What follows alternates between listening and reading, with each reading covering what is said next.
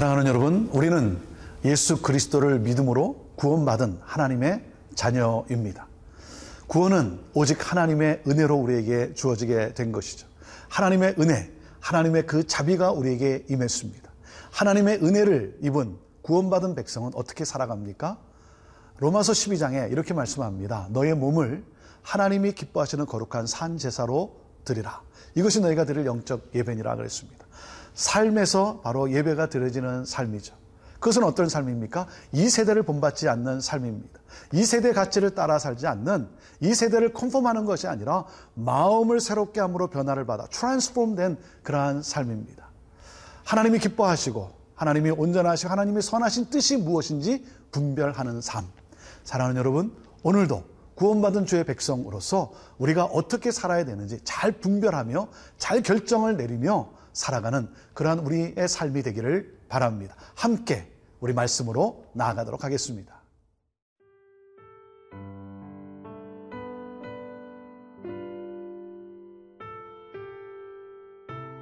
이사야 5장 20절에서 30절 말씀입니다.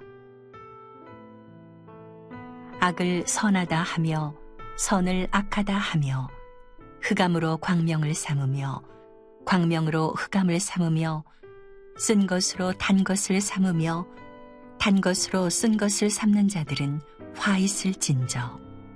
스스로 지혜롭다 하며 스스로 명철하다 하는 자들은 화 있을진저. 포도주를 마시기에 용감하며 독주를 잘 빚는 자들은 화 있을진저.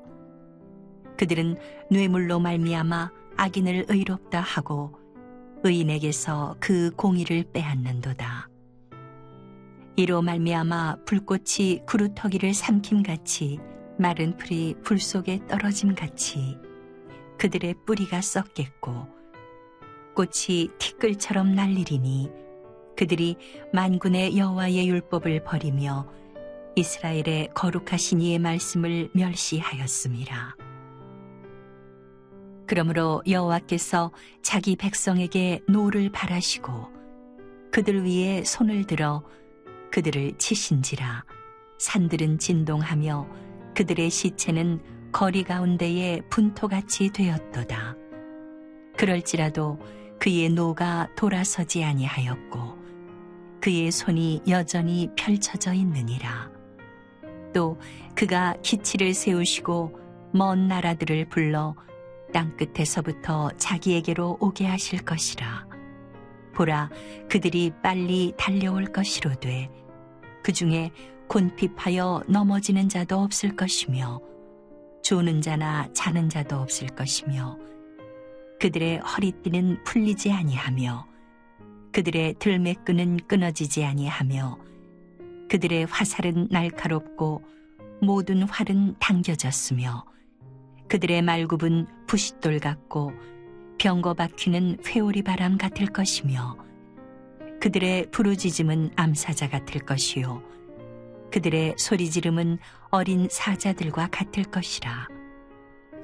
그들이 부르짖으며 먹이를 움켜 가져가 버려도 건질 자가 없으리로다. 그날에 그들이 바다 물결 소리 같이 백성을 향하여 부르짖으리니 사람이 그 땅을 바라보면 흑암과 고난이 있고 빛은 구름에 가려서 어두우리라. 아, 우리가 하나하나 결정할 때 우리가 잘 분별하며 살기 위해서는 우리의 삶의 방향이, 삶의 기준이 분명해야 합니다. 우리의 삶의 기준이 무엇입니까? 그것은 바로 하나님의 말씀인 것이죠. 하나님이 중요하게 여기시는 그 하나님의 가치, 그 하나님의 가치를 무시하면 안 됩니다. 내 자신이 바로 아, 기준이 되면 안 되는 것이죠. 자, 오늘 말씀을 보겠습니다. 20절 말씀입니다. 악을 선하다 하며 선을 악하다 하며 흑암으로 광명을 삼으며 광명으로 흑암을 삼으며 쓴 것으로 단 것을 삼으며 단 것으로 쓴 것을 삼는 자들은 화 있을 진저 그랬습니다. 악을 선하다 그러고 선을 악하다고 합니다. 하나님이 정하신 가치가 있는데 그 하나님의 기준이 있는데 그것을 자기 마음대로 자기 뜻대로 자기의 기준으로 하고 있는 것입니다. 아, 왜 그렇습니까? 이 자신의 이익을 추구하기 때문에 그런 것이죠. 자신의 이익을 추구하다 보니까 공정한 그러한 분별을 할 수 없는 그러한 삶인 것이죠. 그들에게는 재앙이 임한다 그랬습니다. 자, 자기 자신이 기준이 된 삶. 어떤 삶입니까? 교만한 삶입니다. 21절입니다. 스스로 지혜롭다 하며 스스로 명철하다 하는 자들은 화 있을 진저 그랬습니다. 자신이 기준이 된 바로 교만한 삶이죠. 우리 하나님이 원하시는 그러한 삶은 뭡니까? 하나님을 경외하는 삶이죠. 하나님을 경외하는 자에게 바로 지혜로운 그러한 삶이 이루어진다라고 하는 것입니다. 하나님을 두려워할 줄 아는 하나님이 정하신 가치를 따라갈 줄 아는 그러한 삶. 자, 그렇지 않은 삶을 또 한번 보세요. 22절 말씀입니다. 포도주를 마시기에 용감하며 독주를 잘 빚는 자들은 화 있을진저. 술을 좋아하는 삶이죠. 술에 취하면 어떻게 됩니까? 판단이 흐려질 수밖에 없는 것이죠. 아, 제대로 된 판단을 내릴 수 없는 거죠. 자, 그리고 23절에 또 뭐라 그랬습니까? 그들은 뇌물로 말미암아 악인을 의롭다 하고 의인에게서 그 공의를 빼앗는도다. 뇌물. 뇌물을 받다 보니까 어떻게 됩니까? 불의한 재판을 할 수밖에 없는 것이죠. 자기 자신이 기준이 된 자기 이익에 따라서 자기의 탐욕에 따라서 살아가는 삶. 그렇기 때문에 제대로 된 하나님의 기준과는 동떨어진 자기 삶의 기준에 대해서 함부로 살아가는 그러한 삶이죠. 그러한 삶에는 하나님이 재앙이 임한다 그랬습니다. 24절입니다. 이로 말미암아 불꽃이 그루터기를 삼킴같이 마른 풀이 불 속에 떨어진 같이 그들의 뿌리가 썩겠고 꽃이 티끌처럼 날린다 그랬습니다. 하나님의 심판이 임한다는 것입니다. 여러분 나무에 있어서 가장 중요한 것은 뭐겠습니까? 뿌리 아니겠습니까? 뿌리가 살아 있으면 뿌리가 건강하면 그러면 자랄 수 있습니다. 하지만 뿌리가 썩어 버리면 뿌리가 없어져 버리면 그러면 이 모든 것은 허망할 뿐인 것입니다. 우리의 삶의 뿌리, 뿌리를 어디에 내려야 되겠습니까? 오늘 자 말씀을 함께 보시면 이렇게 말씀합니다. 그들이 만군의 여호와의 율법을 버리며 이스라엘의 거룩하신 이의 말씀을 멸시하였음이라 그랬습니다. 아, 그 뿌리가 하나님의 말씀에 내려져야 되는데 그 하나님의 말씀을 무시했기 때문에 그런 거라고 하는 것이죠. 복 있는 사람은 누구라고 시편은 기자가 말씀하고 있습니까? 복 있는 사람은 시냇가에 심겨진 나무와 같다 그랬습니다. 그 뿌리를 바로 생명 하나님의 말씀에 내리는 것이죠. 하나님의 말씀이 기준이 되고 하나님의 말씀에 붙들릴 때 우리는 올바른 판단을 내릴 수 있고 잘 분별하면서 우리는 바로 축복의 통로로 이 땅을 살아갈 수 있다라고 하는 것입니다. 사랑하는 성도 여러분, 하나님의 말씀을 사랑하고 하나님을 경외하는 삶. 이것이 바로 우리에게 복 있는 삶이라고 말씀하고 있습니다.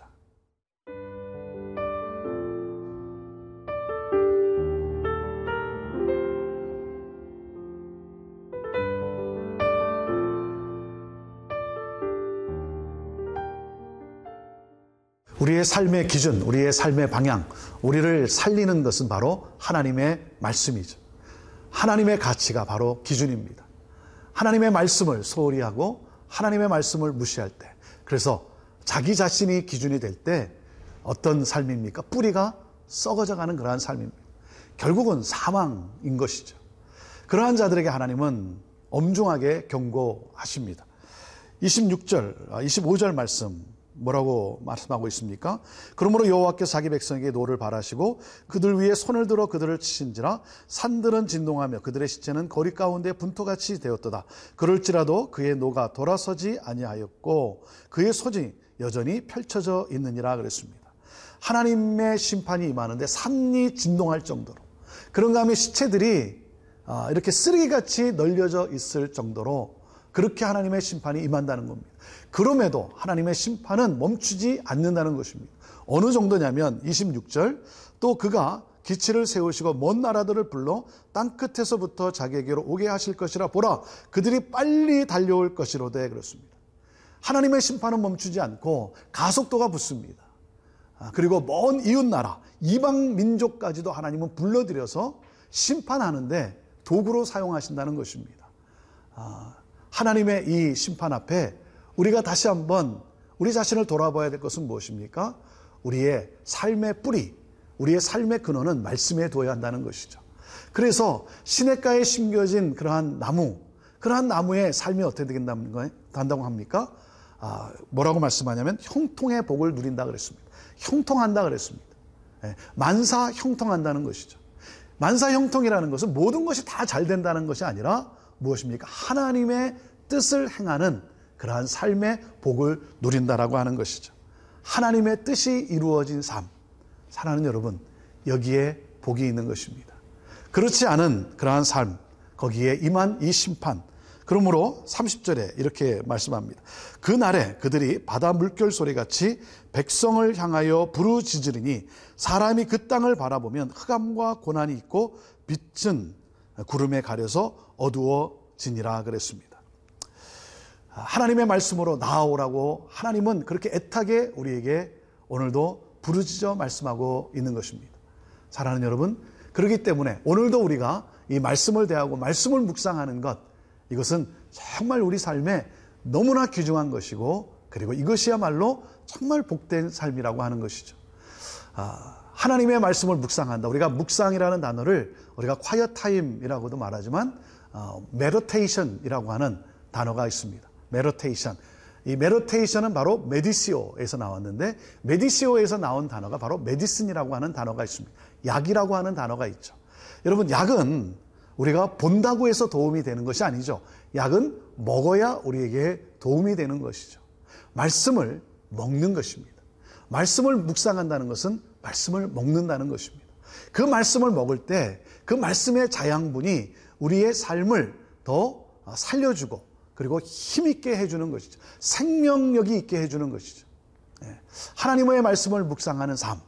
그 묵상은 그저 내가 하나님의 말씀을 기억하는 것이 아니라 뭡니까? 그 하나님의 말씀에 그 내가 결단한다라고 하는 것이죠.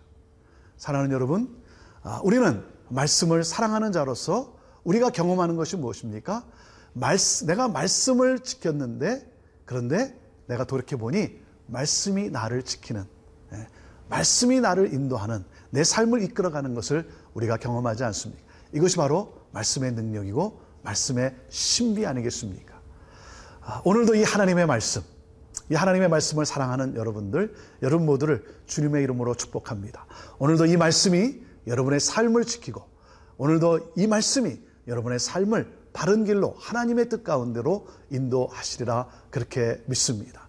그렇기 때문에 우리가 말씀을 사랑함으로 말미암아 정말 시냇가에 뿌려진 심기어진 그러한 나무와 같이 그러한 형통의 삶을 살아가는 하나님의 뜻을 이루어가는 그러한 기쁨의 삶을 우리 모두가 살아갈 수 있게 되기를 바랍니다. 나를 생명으로 그리고 나를 정말 복된 삶으로 이끄는 것 이 하나님의 말씀 우리 평생 하나님의 말씀과 더불어 함께 살아가는 그러한 복된 삶이 되기를 바라고 그 하나님의 말씀이 내 삶의 기준이 됨으로 말미암아 아, 내 삶이 모든 사람들에게 바로 축복이 되는 그러한 삶이 되기를 바랍니다. 오늘도 축복의 통로로서 오늘도 많은 사람들에게 생명을 가져다 주는 생명력 있는 삶을 살아갈 수 있기를 주님의 이름으로 축복합니다. 기도하겠습니다. 하나님, 우리의 삶의 기준, 바로 하나님의 말씀, 하나님의 이 가치, 하나님, 이 하나님의 가치와 정면으로 맞서고 있는 이 세상 속에서 하나님의 말씀의 가치를 살아감으로 말미암아 무엇이 진정한 진리인지 어디에 생명이 있는지를 보여주는 그러한 능력 있는 복된 우리의 삶이 되게 하옵소서 감사하며 예수님의 이름으로 기도합니다. 아멘.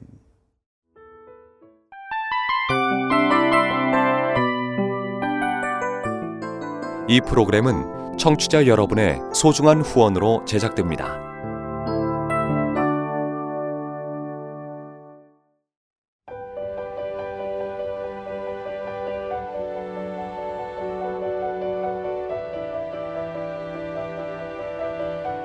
세상에는 수많은 교회들이 있지만 더 깊이 있는 말씀 강해를 찾기 위해 크기로만 교회를 선정하지 않습니다. 보다 좋은 영적 콘텐츠를 더 많이 나누기 위해 방송비를 받지 않습니다. 1년 365일 복음만 전하고 싶어서 우리는 광고를 하지 않습니다. 온누리의 복음을 땅끝까지 CGN TV와 함께 땅끝 성교사가 되주세요